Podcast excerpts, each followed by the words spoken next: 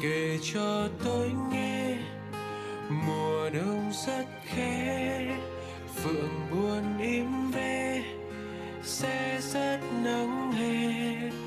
Kể cho tôi nghe chuyện đời lễ thế ngọt bùi nhiêu khê.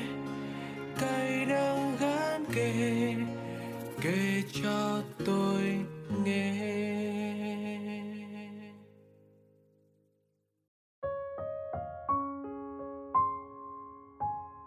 Khi bản nhạc hiệu này vang lên, cũng là lúc mình và các bạn đều biết rằng kể cho tôi nghe số mới nhất đã quay trở lại rồi.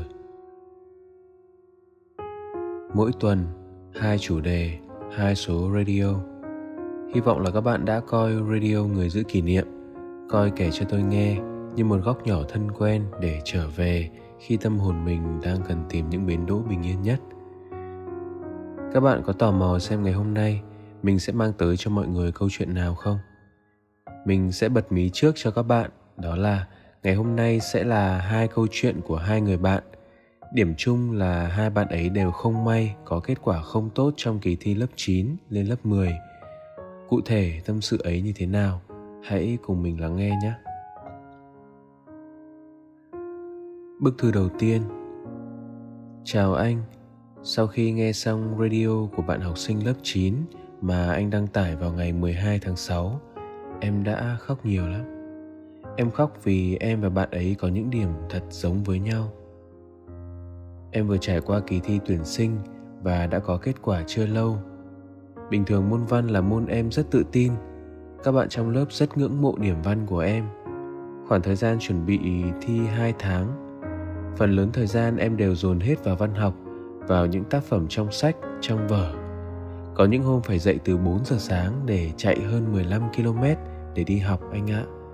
Đường vắng, sương sớm lạnh, em tự đi một mình trong suốt mấy tuần liền. Sẽ chẳng một ai ngoài em biết em đã bỏ ra bao nhiêu sức lực vào môn văn. Cho đến lúc có điểm, em thật sự rất thất vọng vì con 7 trên bảng điểm. 7 điểm văn không thấp, nhưng quá thấp với sự nỗ lực và cố gắng của em. Nhìn các bạn khác trong lớp học thêm đều được 8 trở lên, em lúc đấy cảm thấy ngờ vực chính bản thân mình – cô giáo dạy thêm có nhắn tin cho em. Cô nói với em vỏn vẹn ba chữ. Cô tin con. Lúc đấy mọi sự tủi thân như trào lên đến cực điểm. Em khóc vì phụ lòng cô khóc vì chính bản thân mình. Giá như mọi thứ có thể trở lại một lần nữa giá như điểm văn có thể cao hơn một chút thì hay biết mấy. Ở lớp cô dạy văn rất hay nói em chủ quan vì trong tiết ôn tập của cô không chép bài Cô phát rất nhiều tài liệu và bắt bọn em chép y như nhau. Em không thích điều này nhưng không dám làm trái ý cô.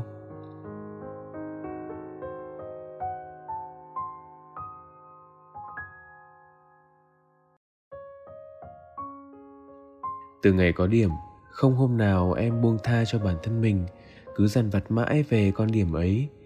Bố mẹ đã từng hỏi em bao nhiêu điểm, em nói kết quả trên 40, giống như bố không quan tâm lắm. Lúc đấy hụt hẫng lắm. Em nghĩ rằng ông sẽ vui sẽ ngạc nhiên và khen em giỏi. Nhưng không đâu bố em chỉ cần biết em học giỏi em như thế này như thế kia để ông có thể đem khoe với họ hàng. Chỉ cần biết trong lớp có bạn nào thi điểm cao hơn em thì bố lại như thế đấy. Lâu dần em cũng không muốn nói mẹ thì bâng quơ vài câu để em vui. Em nói với mẹ rằng, mẹ ơi, con buồn điểm văn của con, nhưng mẹ hình như không để ý. Bà phớt lờ đi. Nếu đổi lại đó là chị gái em, bố mẹ đương nhiên đã khen cả ngày rồi. Lý do vì sao thì em cũng chẳng hiểu nữa. Bố mẹ rất hay hỏi điểm của một số bạn thứ hạng cao trong khối. Áp lực, thật sự đôi khi em rất cáu, rất giận bố mẹ, chẳng hiểu cho em. Ngay đến ngày đi thi nhìn bạn bè có bố mẹ chở đi, đón về, em cũng ngậm ngùi hết sức. Từ lúc lên lớp 9 em đã tự đi học, mặc kệ trời nắng hay trời mưa, về sớm hay về muộn cũng chưa ai hỏi em có sợ, có chán nản hay không. Những đêm đi học về muộn một chút, em có gặp biến thái một lần. Hắn chạy xe ngang qua em và nói những lời không hay chút nào. Em có hơi hoảng, nhưng về nhà cũng không nói với ai. Cảm xúc trong lòng em nặng trĩu, dằn vặt, dây dứt hối hận và còn nhiều hơn thế. Tất cả là một mớ hỗn độn. Có lẽ vì bên ngoài em hay cười, em hay nói và cũng hay an ủi người khác. Chẳng ai biết rằng chính em cũng rất dễ khóc, dễ suy nghĩ tiêu cực. Không biết anh còn nhớ việc bạn học sinh nhảy lầu ở hà nội hay không? Sự ra đi của bạn ấy như ngòi châm pháo cho một tâm hồn đang muốn được giải thoát. Không biết bao nhiêu lần em nghĩ đến cái chết, em cứ nhìn lên trần nhà và khóc thôi em khóc vì tủi thân, vì thương cho chính mình. Ngay lúc này đây, em không biết phải làm gì nữa. Em hoang mang vì tất cả mọi thứ. Em không biết phải làm gì để khi lên cấp 3 có thể làm bố mẹ tự hào, chọn đúng khối em thích, hay đơn giản chỉ là ngày mai em sẽ làm gì đây. Cuộc sống này đối với em chỉ một từ chán, chính là không biết, không muốn, không thích bất cứ điều gì nữa. Em không biết phải làm sao để thoát ra khỏi luồng tiêu cực này làm sao để em sống đúng với cảm xúc của mình đây anh? Trước mặt bố mẹ, bạn bè có phải cười, phải nhở nhơ, là một con bé yêu đời, em thật rất mệt. Trở về phòng mình lại buồn tủi, lại khóc đến sưng cả mắt lên. Vì vậy, khi em nói em có chuyện cần tâm sự, chúng bạn đều nghĩ, nay nó làm màu tí ấy mà. Dạo gần đây em chuyển sang ăn chay. Em cảm thấy như vậy nhẹ nhõm hơn một chút. Bố mẹ em tin vào phật giáo nên cũng không có ý kiến gì nếu bây giờ anh hỏi điều em muốn làm nhất, em sẽ trả lời là em muốn vào chùa xuất gia đi tu hay làm công quả một thời gian, để trở về với chính mình, để xoa dịu với mọi nỗi đau và cũng để có thể bình tĩnh hơn. Anh đừng nghĩ lời em nói là trẻ con nhé, em không nói đùa đâu. Mọi lời em nói đều là sự thật. Em biết, rời bỏ nhiều thứ hoan lạc ngoài này thật sự rất khó. Cảm ơn người giữ kỷ niệm vì đã là nơi em có thể gửi lời tâm sự cảm ơn anh đã lắng nghe. Nếu có thể, em hy vọng em sẽ được hồi đáp lá thư tâm sự này.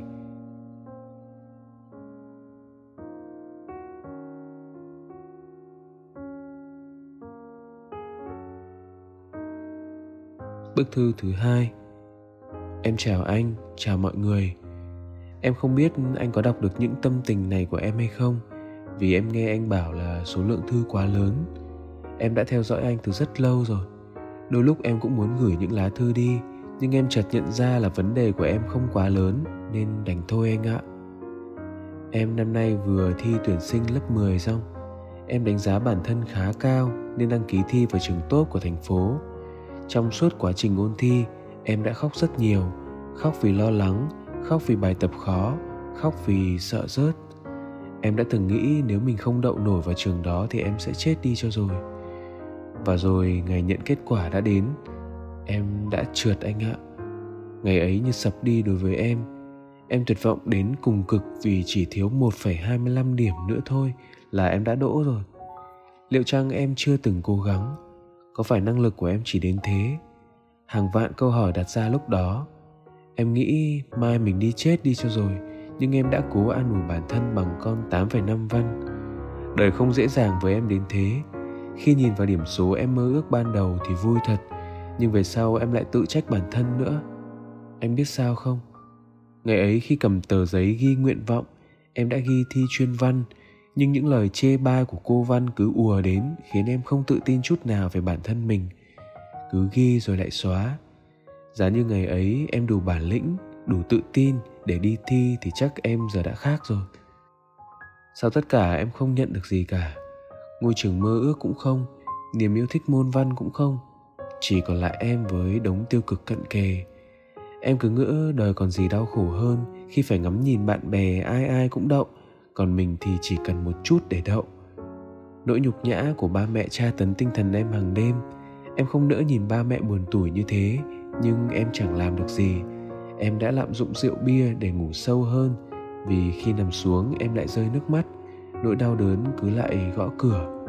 Em đã thật như chết đi một nửa. Em nghĩ rằng trong tương lai em sẽ còn nhiều con đường để đi, nhưng không biết em còn trụ được đến đó hay không, còn đủ niềm tin để bước đi hay không.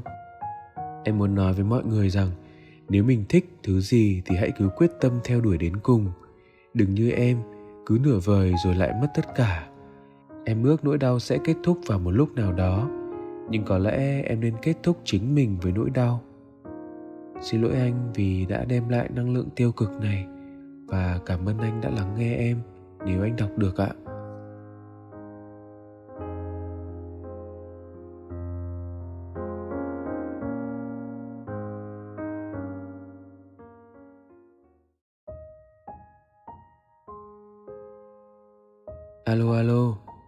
Nghe đến đây thì các em đã nhận ra lá thư của mình đã được lên sóng chưa? Và hẳn là các em cũng rất bất ngờ vì không chỉ mình lá thư của các em được lên sóng, anh còn lên sóng thêm một lá thư của một người bạn khác nữa. Hai lá thư này đều nói về những sự tiếc nuối và thất vọng khi mình lỡ mất cơ hội được đỗ vào ngôi trường cấp 3 mình yêu thích. Có lẽ nếu đặt chung như vậy, các em sẽ phần nào đó đồng cảm được với nhau và quên đi những nỗi niềm hiện tại chăng? Anh hy vọng là như thế nhé. Thật lòng mà nói thì đúng là việc không đủ điểm số để rồi lỡ may trượt những kỳ thi quan trọng là một cảm giác đáng buồn thật. Nhất là khi mình đã bỏ ra từng đó những nỗ lực, những tâm huyết, đặt niềm tin và năng lực của bản thân mình. Vậy mà kết quả trả về lại chưa được như ý muốn. Anh cũng đã từng có một vài thất bại trong một vài kỳ thi như thế, nên có thể nói là anh rất hiểu cảm giác của các em lúc này. Nhưng mọi sự trên đời, đúng sai, phải trái, vui buồn, cơ hội hay là khó khăn, âu cũng tùy vào cách nhìn nhận của từng người. Và cách nhìn nhận ấy sẽ đưa các em đến với những bến đỗ cần đến của cuộc đời mình. Ừ thì việc thiếu điểm trượt thi là một sự lỡ làng thật đấy. Nhưng như rất nhiều số radio anh đã từng thực hiện về việc học tập thi cử mà anh đã nói á, hãy biến những khó khăn và thách thức ấy thành cơ hội cho chính các em đi cơ hội để các em sống chậm lại, tự suy nghĩ để thay đổi bản thân.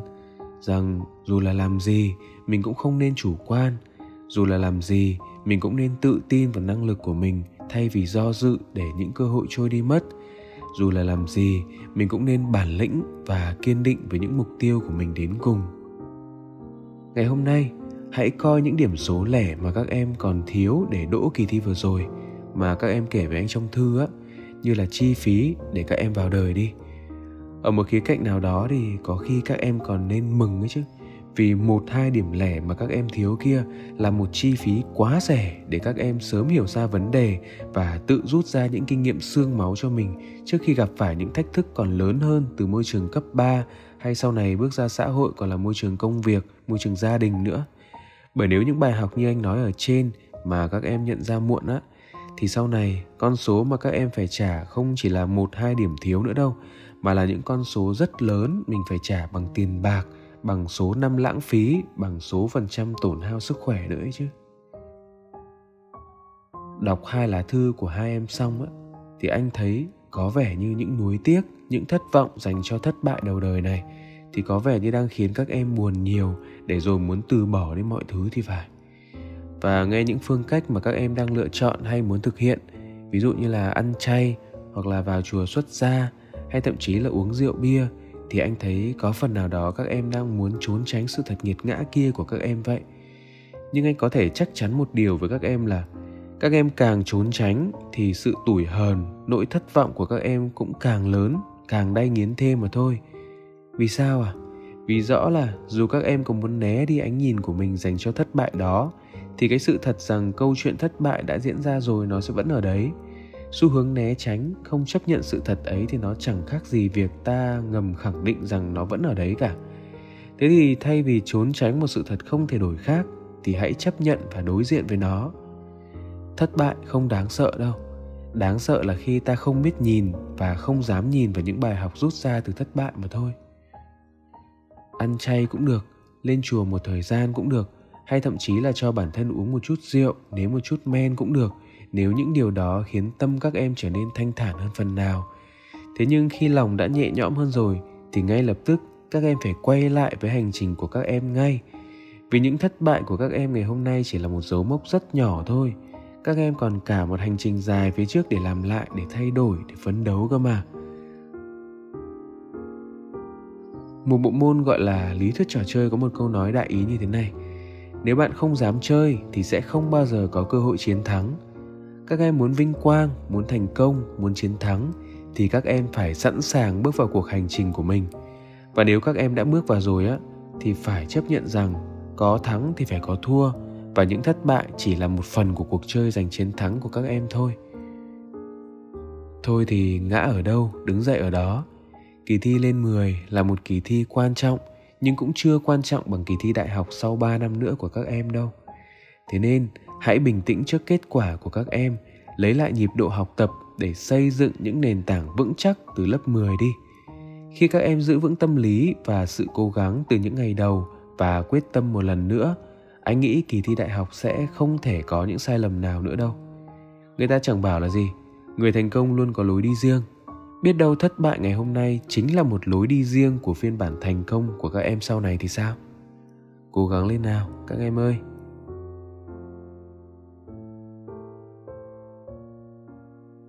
anh hiểu rằng hành trình học tập của các em đôi khi sẽ có phần hơi cô độc một chút, bởi sẽ có lúc bố mẹ các em không động viên khích lệ các em, thậm chí có phần thiên vị anh chị mình nhiều hơn bởi sẽ có lúc những người bạn xung quanh các em sẽ chẳng còn đồng hành cùng mình trên trường, trên lớp nữa, do các bạn ấy phải học ở môi trường khác. Tuy nhiên, các em phải sớm xác định rằng mục tiêu học tập của các em là do đâu. Việc các em nỗ lực học tập tốt sau cùng cũng là vì chính bản thân các em chứ đâu phải là vì ai khác, đúng không? Và nếu mình đã xác định mình cố gắng vì mình rồi, thì có đáng không nếu mình chỉ chờ đợi sự quan tâm của bố mẹ để lấy làm niềm vui? Niềm vui và động lực của mình thì có thể đến từ bất cứ đâu, từ bất cứ ai khác, chứ không cứ gì phải là bố mẹ mình hoặc là từ những người vốn đã thờ ơ với mình từ đầu. Vậy thôi, các em ơi. Mặc dù anh nghĩ là chắc chắn là không thể có chuyện là các em sẽ thay đổi được bản thân mình ngay lập tức sau khi nghe anh hồi đáp những lời này, nhưng anh hy vọng tất cả những lời khuyên của anh sẽ ngấm dần ngấm dần theo từng khoảnh khắc mà các em tự vấn, tự suy ngẫm. Sau cơn mưa, trời sẽ có nắng. Nhưng quan trọng hơn là chưa cần đợi đến lúc tâm hồn mình có nắng. Kể cả trong cơn mưa, các em vẫn nên tập cách để nhận ra tâm mình vẫn còn có cầu vồng.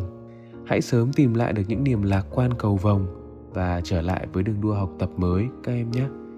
Chúc các em thành công.